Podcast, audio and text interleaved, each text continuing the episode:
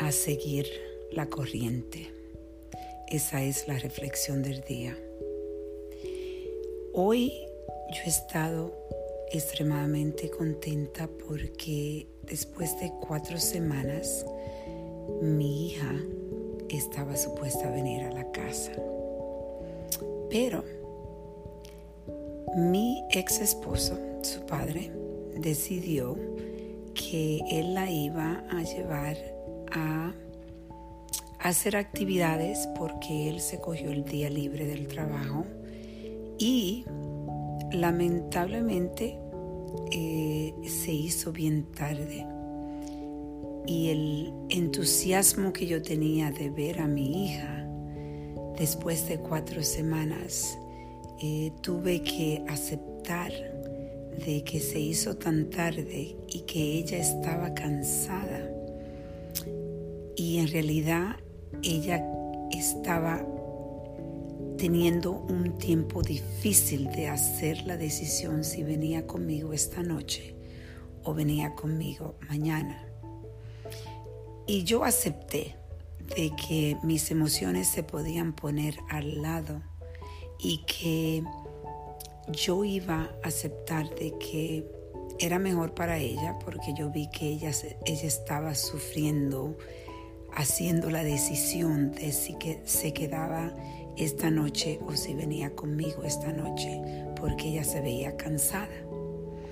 Eh, en realidad lo que yo quiero es conectar con mi hija y no darle a ella el estrés de hacer la decisión de que tiene que venir conmigo obligatoriamente. Porque en realidad la conexión, cuando tú forzas las cosas, en realidad hay una conexión. No, la conexión es difícil tenerla cuando uno está forzando las cosas que pasen de la forma que uno quiera.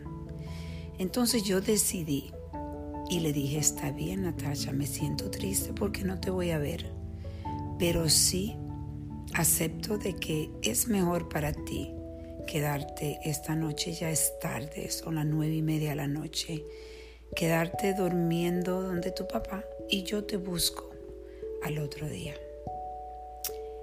Y algo que me dijo mi hijo, que me ha ayudado a aceptar a veces las cosas como van con mi hija es que yo duré cinco años sin ver a mi madre y la conexión que yo pude crear con mi madre fue una conexión bellísima.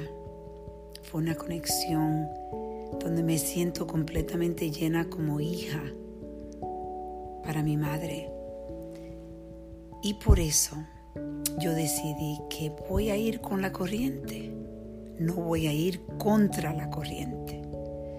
Mi hija, yo sé dentro de mí cuando la vi, cuando estaba hablando con ella, yo sé que ella estaba teniendo una dificultad de hacer la decisión porque ya era tan tarde y ella estaba cansada.